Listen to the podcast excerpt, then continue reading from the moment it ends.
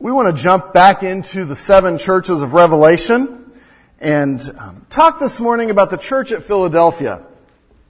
It's interesting as, as I've gotten back and, and this year or this trip especially, it seems like jet lag at first wasn't an issue, but then day two, man, it hit.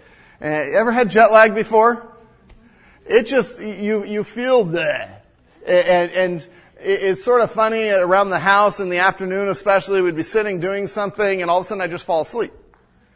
And the kids have little radar. And they're like, dad's asleep. oh yeah. And you would think that it'd be like, okay, let's be quiet then. Let dad, everyone with kids just laughed. It was like this radar. They're like, dad's asleep. Yeah!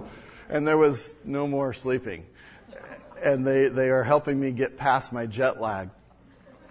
But jet lag just has a way of, of, draining you to where it's like, okay, I don't know if I can do much of anything. And, and yes, it's a physical thing and trying to get back on schedule here in California time and get the, the body rhythms and cycles changed over. But I was thinking through as I was studying um, about the church at Philadelphia, how many times we sort of feel a little jet lagged in our spiritual lives.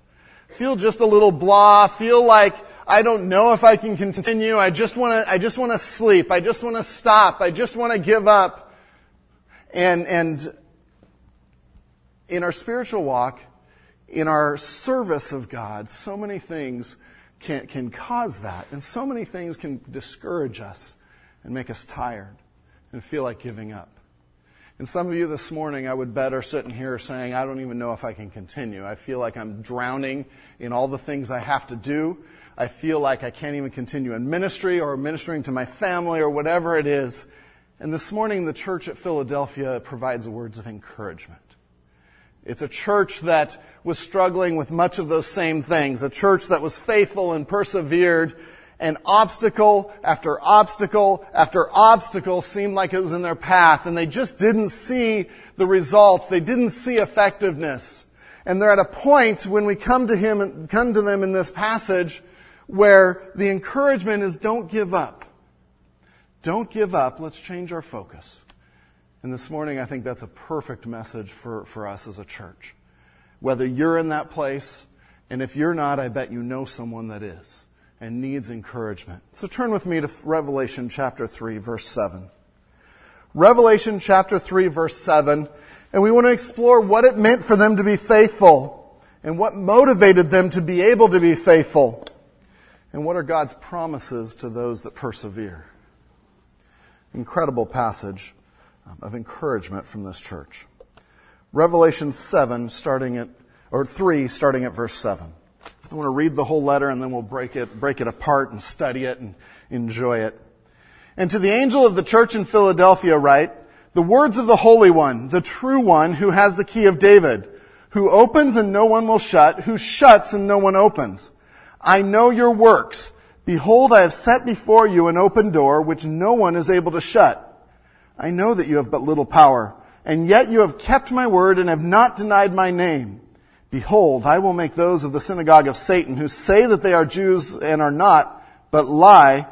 Behold, I will make them come and bow down before your feet, and they will learn that I have loved you, because you have kept my word about patient endurance. I will keep you from the hour of trial that is coming on the whole world, to try those who dwell on the earth. I am coming soon. Hold fast what you have so that no one may seize your crown. The one who conquers, I will make him a pillar in the temple of my God. Neither shall he go out of it, and I will write on him the name of my God and the name of the city of my God, the new Jerusalem, which comes down from my God out of heaven, and my own new name he who has an ear, let him hear what the Spirit says to the churches. Dear Lord God, our Father, as we study your word this morning, I pray that your words to the church at Philadelphia will, will burn in our hearts, will encourage our hearts, Lord, will, will give us strength to continue, even at times when we don't feel like it, Lord.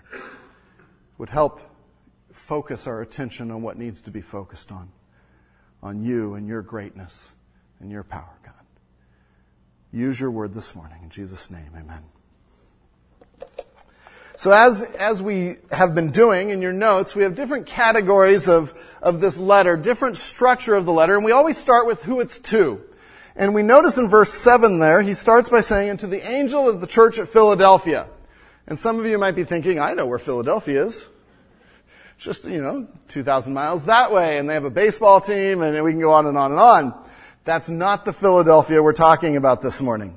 On the map up here, you see that we have the, the seven churches. And we started here with Ephesus, then we went up to, to Smyrna, and then Pergamum, and Thyatira, and then down to Sardis, and now we jump over here to Philadelphia, a little more inland. And this roughly follows a postal route of the time and, and one of the, the typical roadways of the time. And so Ephesus is, or Philadelphia rather, is a little more inland. And just some things about, about Philadelphia that helps us understand it. It's the newest city out of all the seven cities. So it's the most recently founded. It, by this time, was only, you know, about 300 years old. Fairly new, right? Founded in about 189 BC by either um, Eumenes, king of per- Pergamum, or his younger brother, Attalus Philadelphus. Sound familiar? And, and they don't know which one founded it, but the love between these brothers was what they were known for. In fact, at one point, there was a time where they could have come to battle against each other, and the older brother stood up for the younger brother and said, no, I'm not going to do this. That's my brother, and I love him. And so we're not sure which of them actually founded the city, but it was named because of that brotherly love. And Philadelphia, we know, means brotherly love. And it it was literally about the love two brothers had that founded this city. It's near Sardis, as you see, about 30 miles or so east southeast, and uh, you know maybe about here to LA. So you get an idea of how far it is. Although they didn't get in their car and drive, they would walk it, and so it was just about a day's walk, 25 to 30 miles between the two. It was on the eastern end of a broad valley, and so if you you picture this valley coming right here between Sardis and Philadelphia. And this is on the eastern end of a broad, fertile valley up on a hill. And so that allowed, that allowed Philadelphia to be a, a, city that could be garrisoned, that could protect this passageway. The valleys were their roads, and so it was a great roadway between the east and the west. In fact, Philadelphia was known as the gateway to the east. And so all of the cities here on this side and the things that came into the ports would often go through Philadelphia because this was a major road, then to go on to the various cities to the east. And so it was an important city, even though it was a small city. It was on the main trade route to the east to Mysia, Lydia, Phrygia, and some of those cities. As such, in your notes, I just have a couple of phrases that you can put down to remember the city. It was a gateway city or a missionary city gateway city or a missionary city. The thought of the day as, as Greek Hellenism was being spread was that Philadelphia would be a place where that could spread to the east. And so they were charged with being missionaries for Hellenism and the, the Greek language to the cities to the east. And, and actually they were quite successful as some of the cities to the east dropped their language and ended up um, coming into line with the empire. That'll come up a little bit later as we think about what God has for this city. It was also a small city, smaller population than any of the other seven cities, um, for, for a variety of reasons. One of the reasons was because they had to deal with earthquakes. They dealt with earthquakes frequently. In fact, in AD 17, there was a huge earthquake that did affect Laodicea and some of the other cities, but the epicenter was Philadelphia and it just destroyed Philadelphia. Walls fell down, the entire city fell down, to the extent that all of the people living in the city said, enough of that, we're moving out to the country, where there's not as many pillars and stone roofs and things that can fall on us and kill us. And, and so they all spread out to different farmlands and started doing more agriculture because there was safety in that. Because of that, the city stayed small. Through various times, because it was the epicenter, they were, there were daily aftershocks. There was another um, earthquake in AD 60. And so, you know, sort of like living in California, just with a little bit more earthquakes and a little less structure that could prevent it from falling down on your head. And so you could see where they would spread out. Philadelphia was also known for grapes and wine. That was their major trade. Um, it was built in a region on that eastern side of that valley where there had been a lot of volcanic activity. And I'm not going to pretend to know why this helps grapes and vineyards, but the volcanic soil actually was very effective to grow really good grapes. And so this was the wine country of the area. That's their trade. And that also played into their religion as the, the major god that they worshiped was Dionysus, who was the patron god of wine. Okay? And so trade was tied into beliefs. And so if you wanted your grapes to do well, you worshiped the god of grapes and wine. Make sense? No, it doesn't, but, but understanding where they were coming from, it does. And so that's a little bit of the background of what was happening. The, um, there was a powerful Jewish presence in the city as well, as we're going to see from the text. Similar, similar to Smyrna, which we talked about a few weeks back. And so this little church, this little city with a little church in it, was a missionary city for Hellenism. It was a small city, dealt with earthquakes, and they had a variety of different beliefs. A couple of pictures that we have for you. We don't have a lot of excavations of Philadelphia as well. Same thing as we saw at some of the other cities. There is a modern city built on top of it. And people just don't like their living rooms broken up to dig underneath them. And so we just have a few places where we've dug. This is a view of the valley from the high place of the city, the Acropolis, where they would have temples and worship. So you get an idea of how fertile that valley might be and some of the um, surrounding scenery.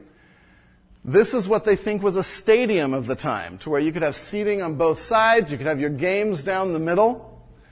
To us, it might look like hills, but they haven't excavated it. They uh, accept just a little bit to know that it's a stadium.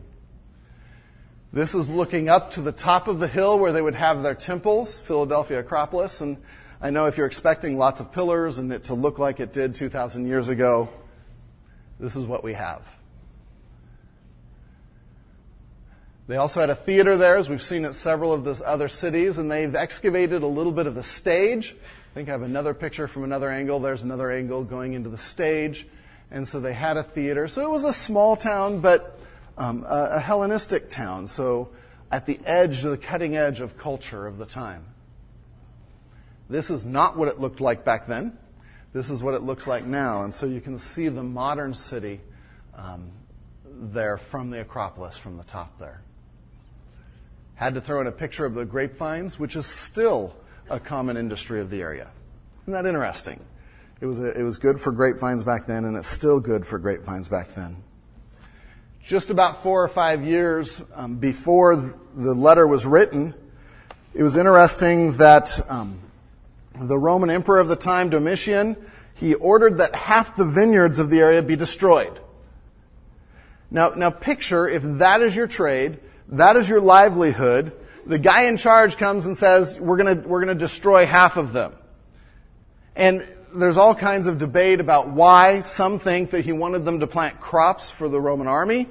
Um, however, that was problematic because the soil, while it was good for grapes, wasn't good for much of anything else. And so they lost their livelihood. Another theory is that he was actually protecting the, the wineries of Italy.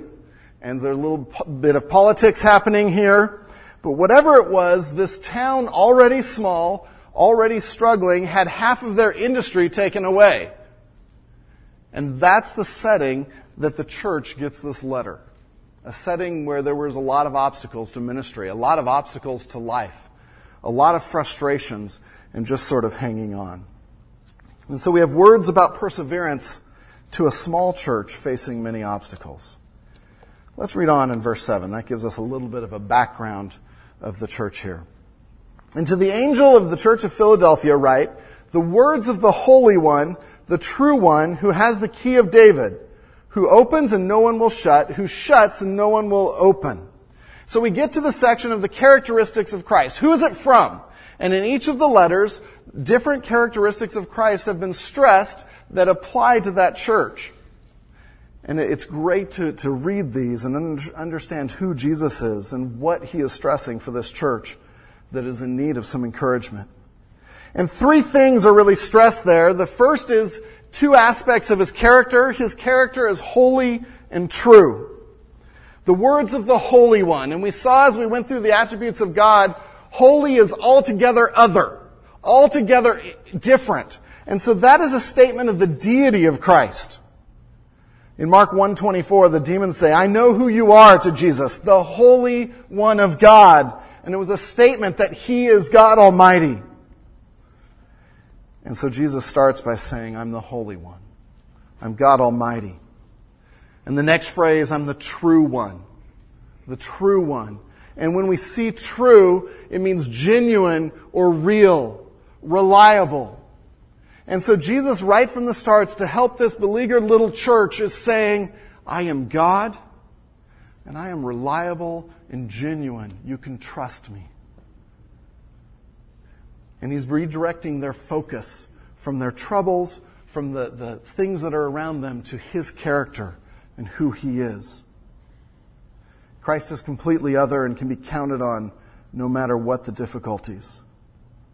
But then you have that last phrase of verse 7, who has the key of David, who hope opens and no one will shut, who shuts and no one will open.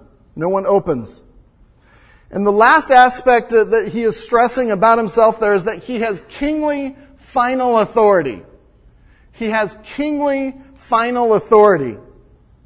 This phrase is taken from Isaiah 22, 22, and a story of, of the, the history of Israel and at this point in Israel, there is a steward in Jerusalem. Some might say like a secretary of state or a guardian of Jerusalem, but this man would be the man that you went through to get to the king. He had all of the king's authority. He held all access to the king. And so this was one of the most important men of the time. And we know that, that Shebna was the name of this man, and in Isaiah 22, 22, the prophecy is, he's gonna be gone. He's not doing a good job. God is going to replace him and is going to bring a faithful man to that position. And that man was Eliakim. And so we see in Isaiah 22, 22, and I will place on his shoulder the key of the house of David. He shall open and none shall shut, and he shall shut and none shall open. And so when we think of keys and, and getting the keys, we think of authority. We think of ability. Okay? Uh, it, it's not that different now. I mean, say a group of friends are going, we're going to all drive somewhere. What do they fight over? Who gets the keys? Why? Be in charge. You get to drive, okay? You know, we, we all come as a family into the, the family room to watch TV. What do you fight over? Remote control. I was hoping my boys would never get to that point. And now they're like, Dad, I want the remote. Oh no. Why? Because it's an issue of control. It's an issue of authority. Okay, keys are, are like that. When it says keys to the kingdom, he is saying, this is the authority of the king himself. This is the authority of access to the king. This is the authority of the king's words. And so when we read the one who has the key of David, and David represent, represented the kingly line throughout Israel, represented the kingdom that will have no end. That is a statement of Christ's complete divine kingly authority. And it says, who opens and no one will shut, and who shuts and no one will open. Again, if I can open something and no one will shut, what does that say about me? It says, I have authority. I have more authority than anyone else because no one else can shut it. If I can shut something and no one else can open, that means my power is greater than anyone else. And so the words from Christ is He is the holy and true one with authority over all. And that is the foundation for being able to deal with discouragement. The foundation for being able to persevere, to be faithful. It's in the character of God that He is unstoppable, He is in control, and I can trust Him because He is true and He is God. And that's the starting point of the letter to the Church of Philadelphia. Perseverance principle number one that you have there. Remember that Christ is God and is reliable and unstoppable. Remember that Christ is God and is reliable and is unstoppable. That's the God we serve. And as we step out in faith and as we do His work, He is reliable and unstoppable and that gives us confidence, that gives us encouragement to keep going because we're not going under our own authority and our own power, but under the one who has the key of David. We move on to, to verse 8 and we see the commendation to the church. What are they doing well? And verse 8 says, I know your works. Behold, I have set before you an open door which no one is able to shut. I know that you have but little power, and yet you have kept my word and have not denied my name. And in the commendation, Christ commends them because they have faithfully obeyed and stood up for Christ. They have faithfully obeyed and stood up for Christ. But let's dig into the, the two different parts of this verse, which are going to set up the rest of the letter. And, and you see at the beginning, behold, I have set. Who's talking there? Christ, right? And you're going to see that phrase at least four or five more times in this short letter. I have blank. I have blank. I have blank. What is he saying? Who's doing the work? God is doing the work. And so in each of these, we're going to say, what is our responsibility? What is God's promise? What does he say he will do? And so let's start by taking the second half of the verse, which is what he commends them for. It's what he expects from his church. What is our responsibility? And we get to perseverance principle number two in your notes. No ministry is insignificant or ineffective when God is behind it and we faithfully follow Him. No ministry is insignificant or ineffective when God is behind it and we faithfully follow Him. So in the second half of that verse, we see the faithfully follow Him part. I know that you have but little power.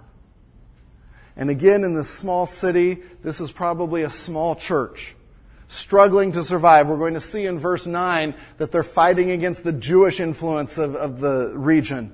And the Jews are probably excluding them from the synagogue. And so there's pressure from that. But the obstacle here is we're small. We're tiny. We can't do anything for God. Have you ever felt that way?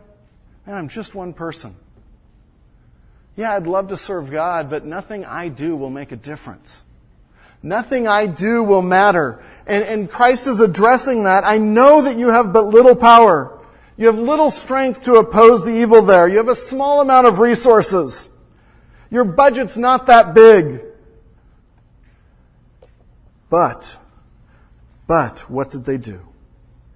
And yet you have kept my word and have not denied my name. Amen. You have kept my word and have not denied my name. Kept my word is, is having our beliefs and our obedience line up with the holy word of God.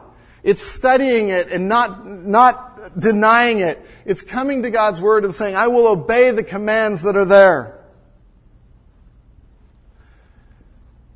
And so even though they were small, obedience is possible. Obedience is possible because it's following God's word. They have not denied Christ's name. They have stood up for Christ. They have not bowed to emperor worship. They have not given up the name or the, the label of, of Christ. But their words and, and actions have been faithful to Him. And so what we see is a church that has been faithful in the little things. Faithful in the little things that have taken the opportunities set before them, that have taken God's word and have obeyed and followed it. See, the key to effectiveness is faithfulness, not prominence. It's faithfulness, not numbers.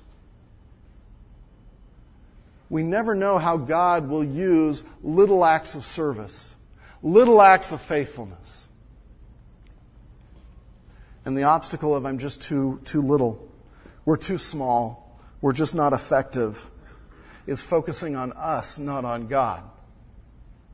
Because even a small group, as we strive to serve God, as we minister for Him, we are ministering under God's power. And whether we are one person, 10 people, 200 people, or 50,000 people, none of that changes how big God is. None of that changes His power and His authority and His ability. He is just as able with one person as he is with 50 people. And do you see how he's, he's focusing their focus on God's power rather than on their ability?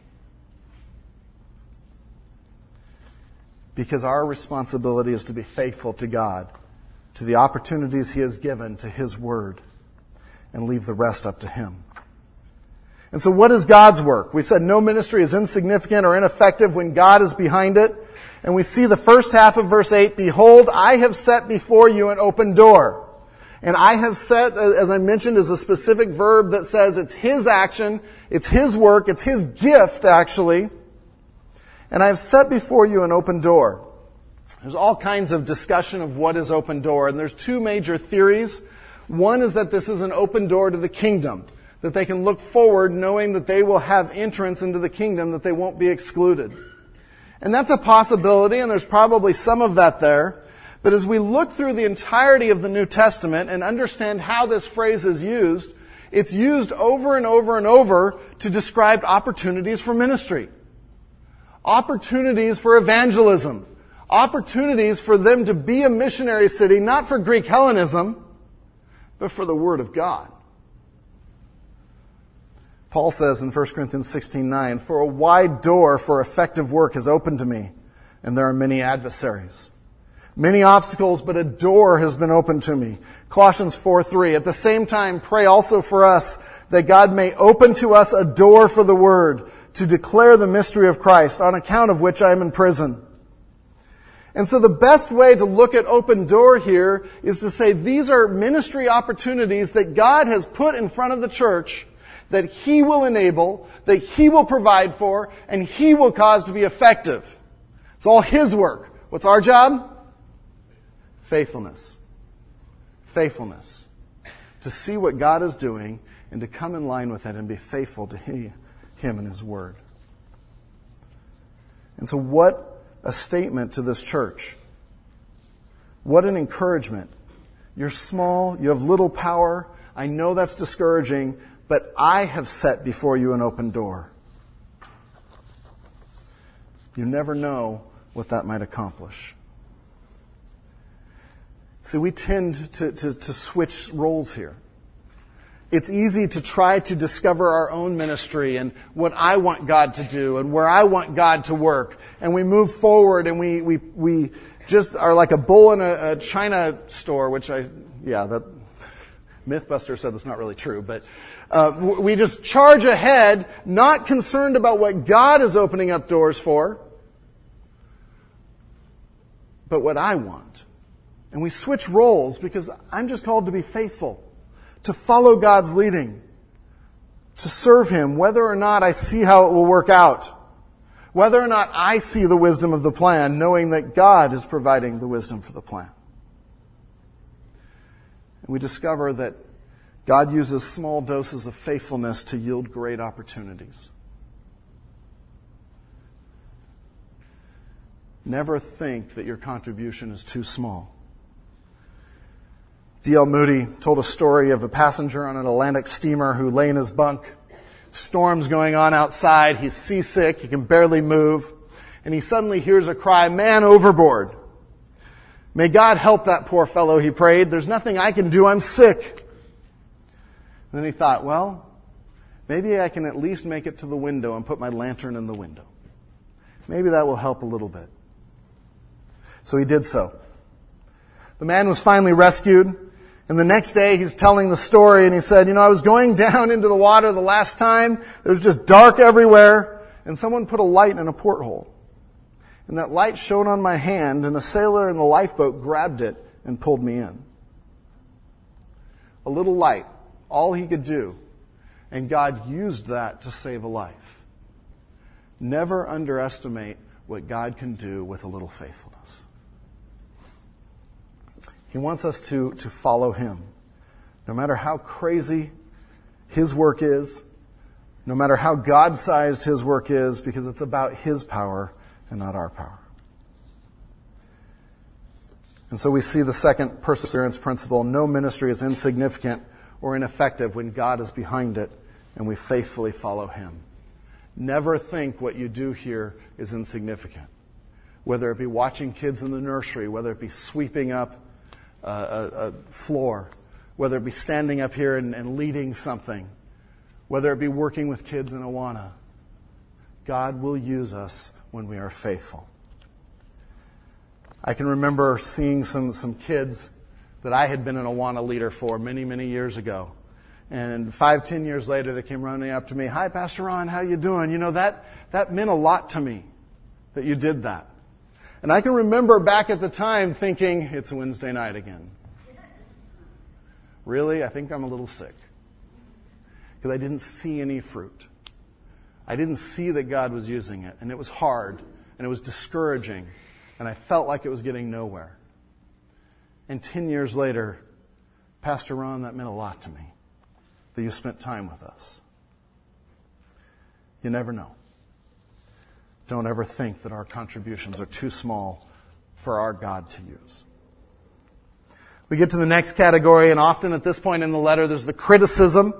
And as we look at this letter, there is no criticism. Like we saw with Smyrna, there is just commendation and encouragement. And so we'll move on to the command and the instruction that God gives in verses 9 to 11. And the command that he gives is don't give up, hold fast.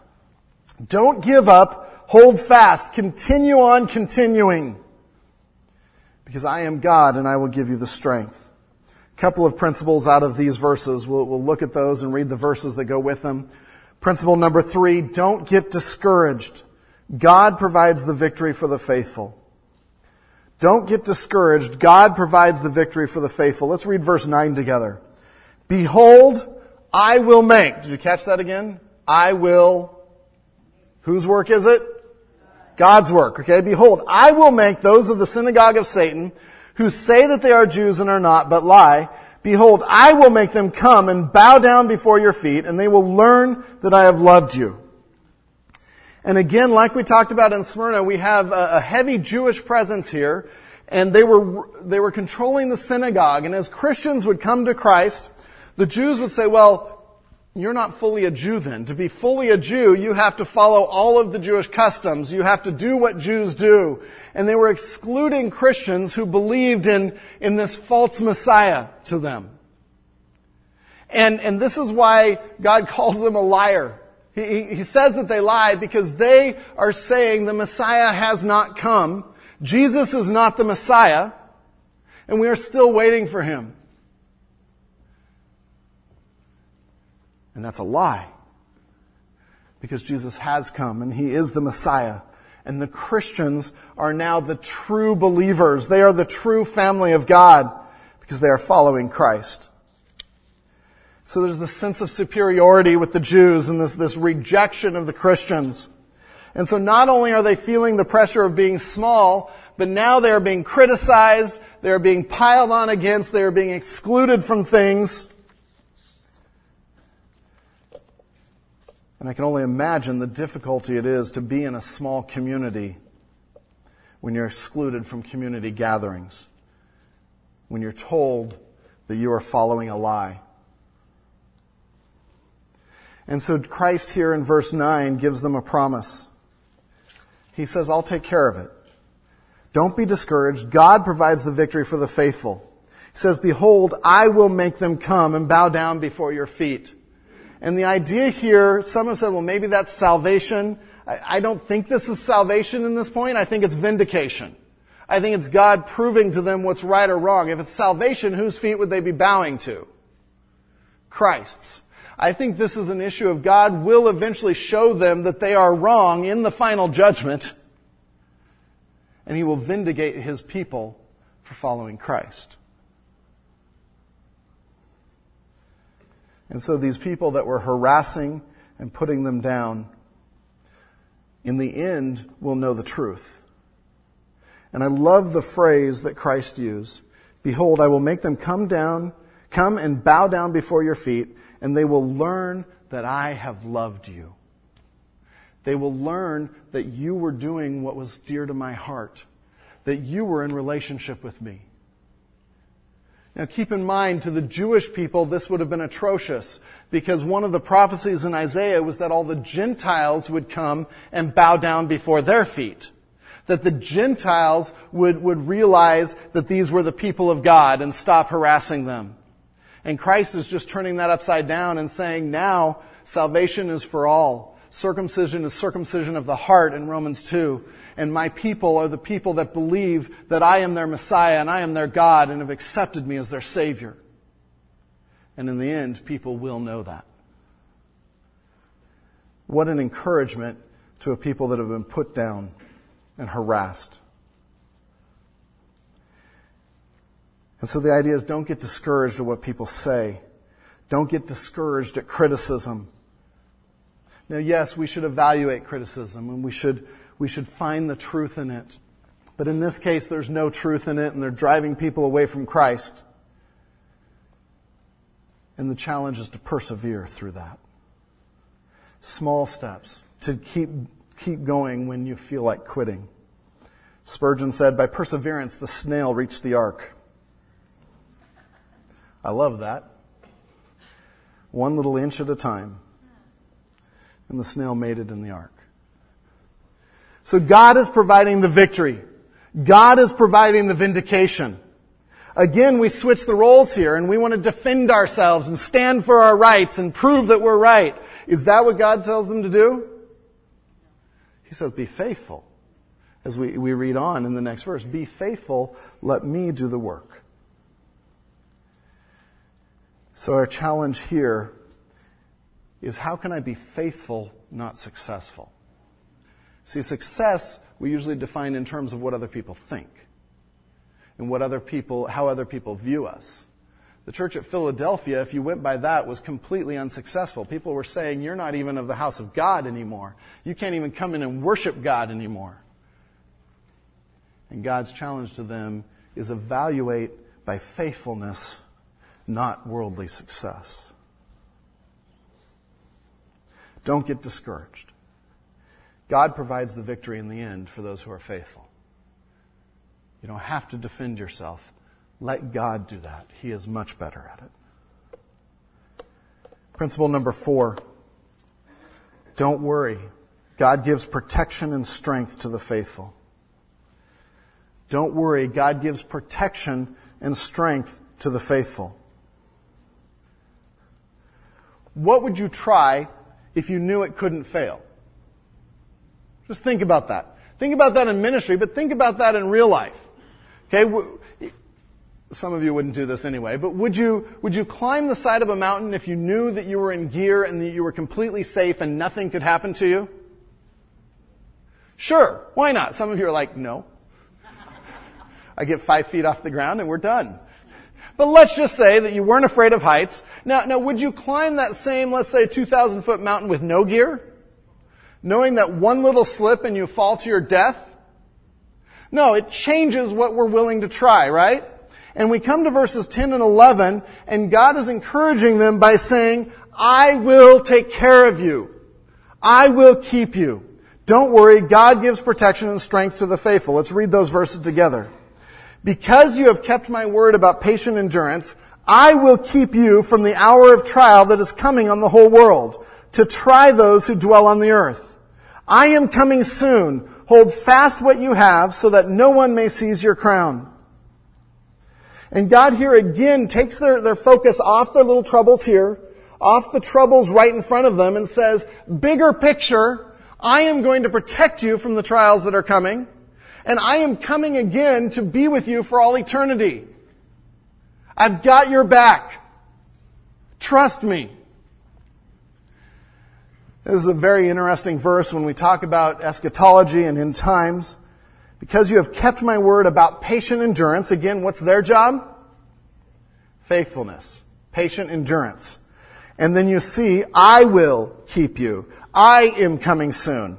The, the whole passage screams, you be faithful and I will do the rest. But I will keep you from the hour of trial that is coming on the whole world. What in the world is he talking about? Now here, as opposed to some of the other churches where he's talked about local trials, here he's talking about a much bigger picture. Do you see the scope of, of the trials that he's talking about?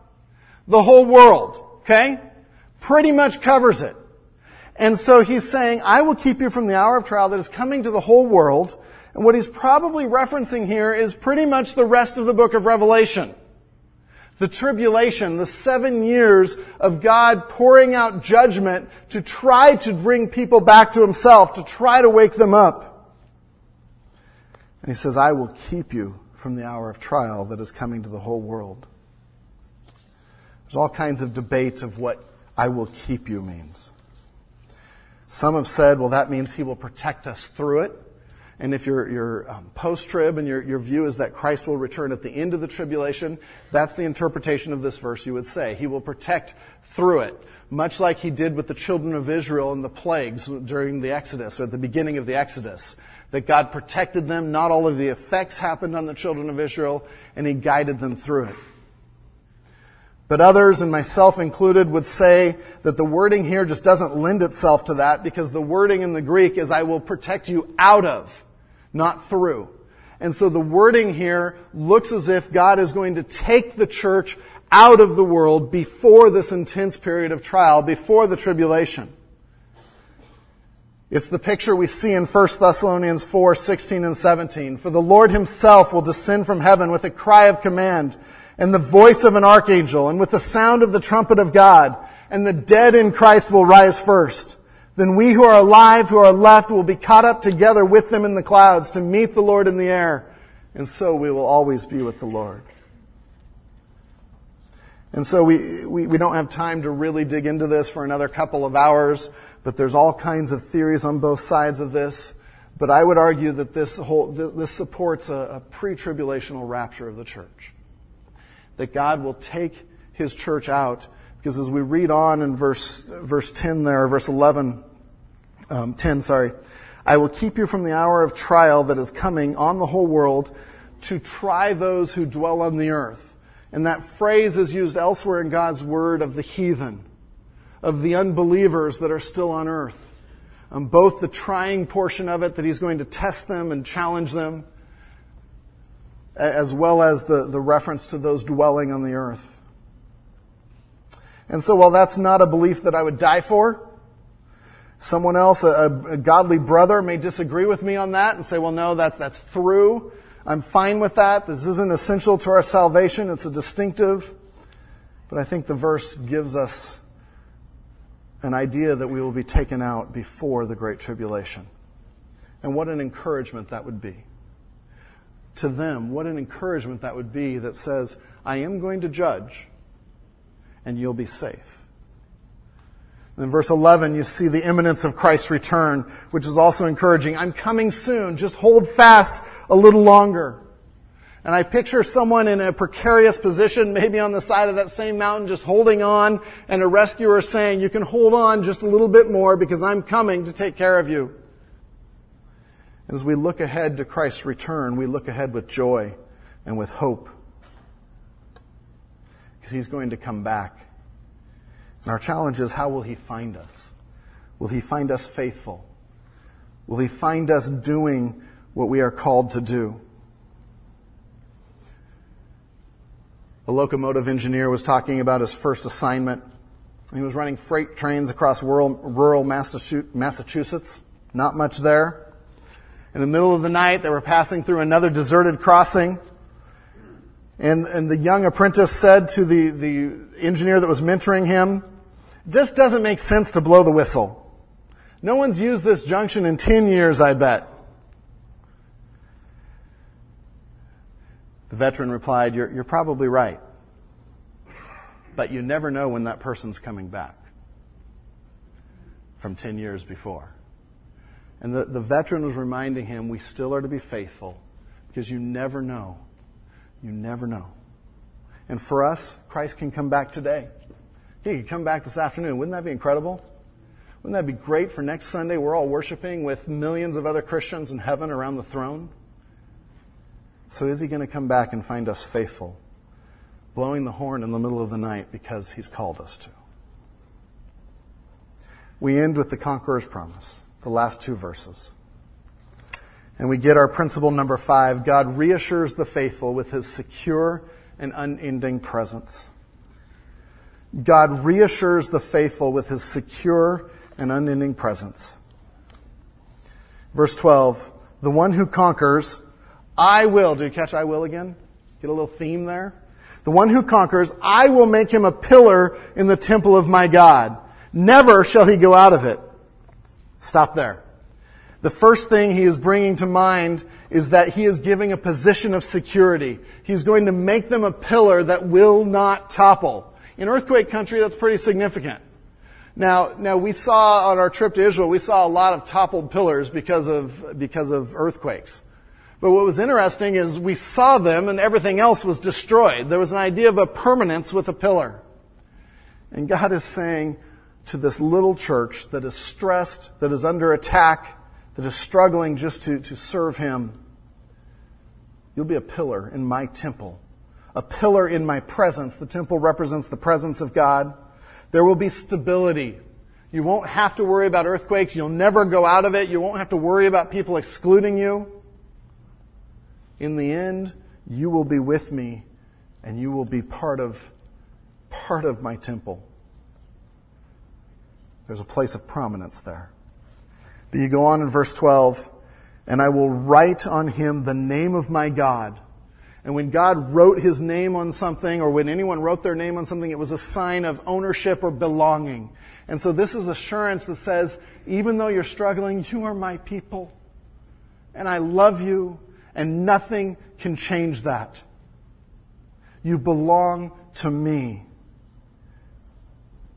And that sense of belonging, that understanding of belonging to Christ allows us to try anything.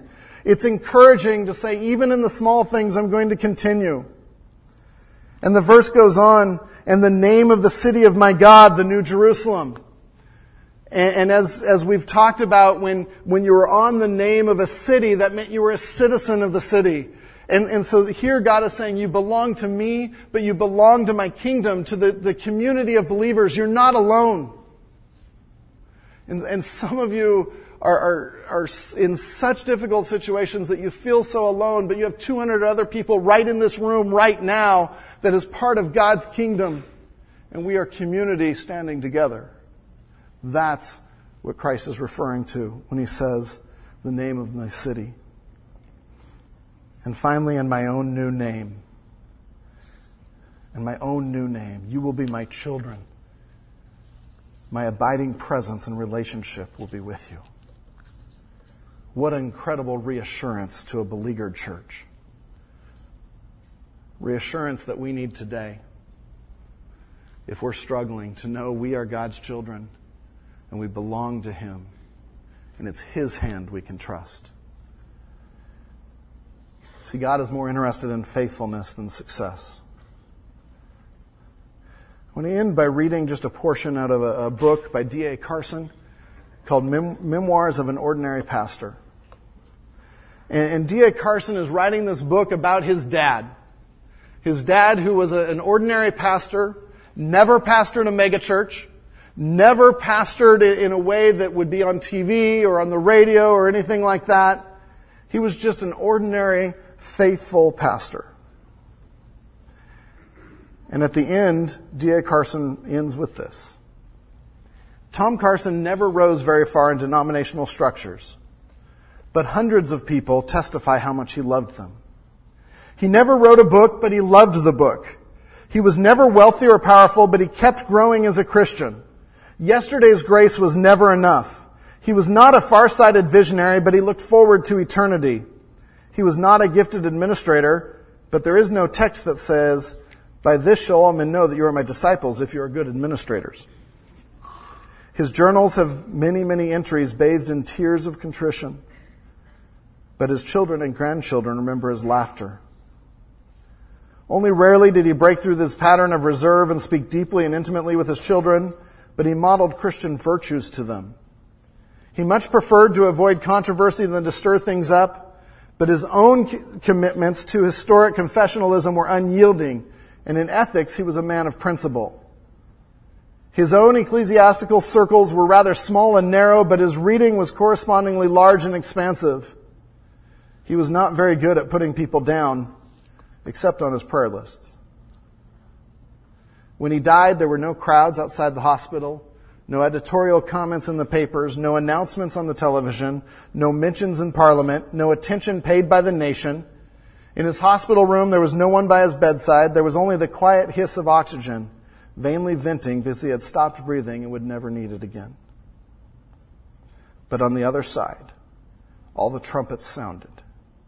Dad won entrance to the only throne room that matters, not because he was a good man or a great man.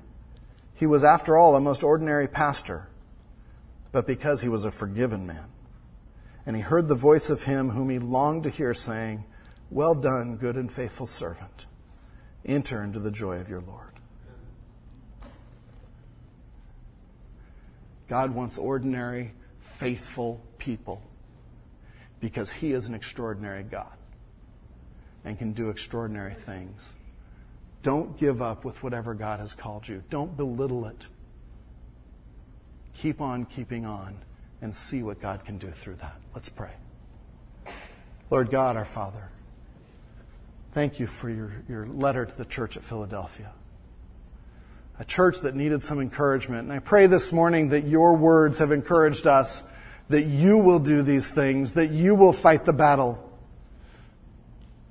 and what you ask of us is ordinary faithfulness, steps of faith to follow you and what you are doing, and trust you with the results. Lord, I pray that you would do great things through Village, not because we're great in numbers, not because we have a huge budget, but because we are willing to follow you wherever you lead. Lord, use us to do your work. We give you all the praise and glory. In Jesus' name, amen.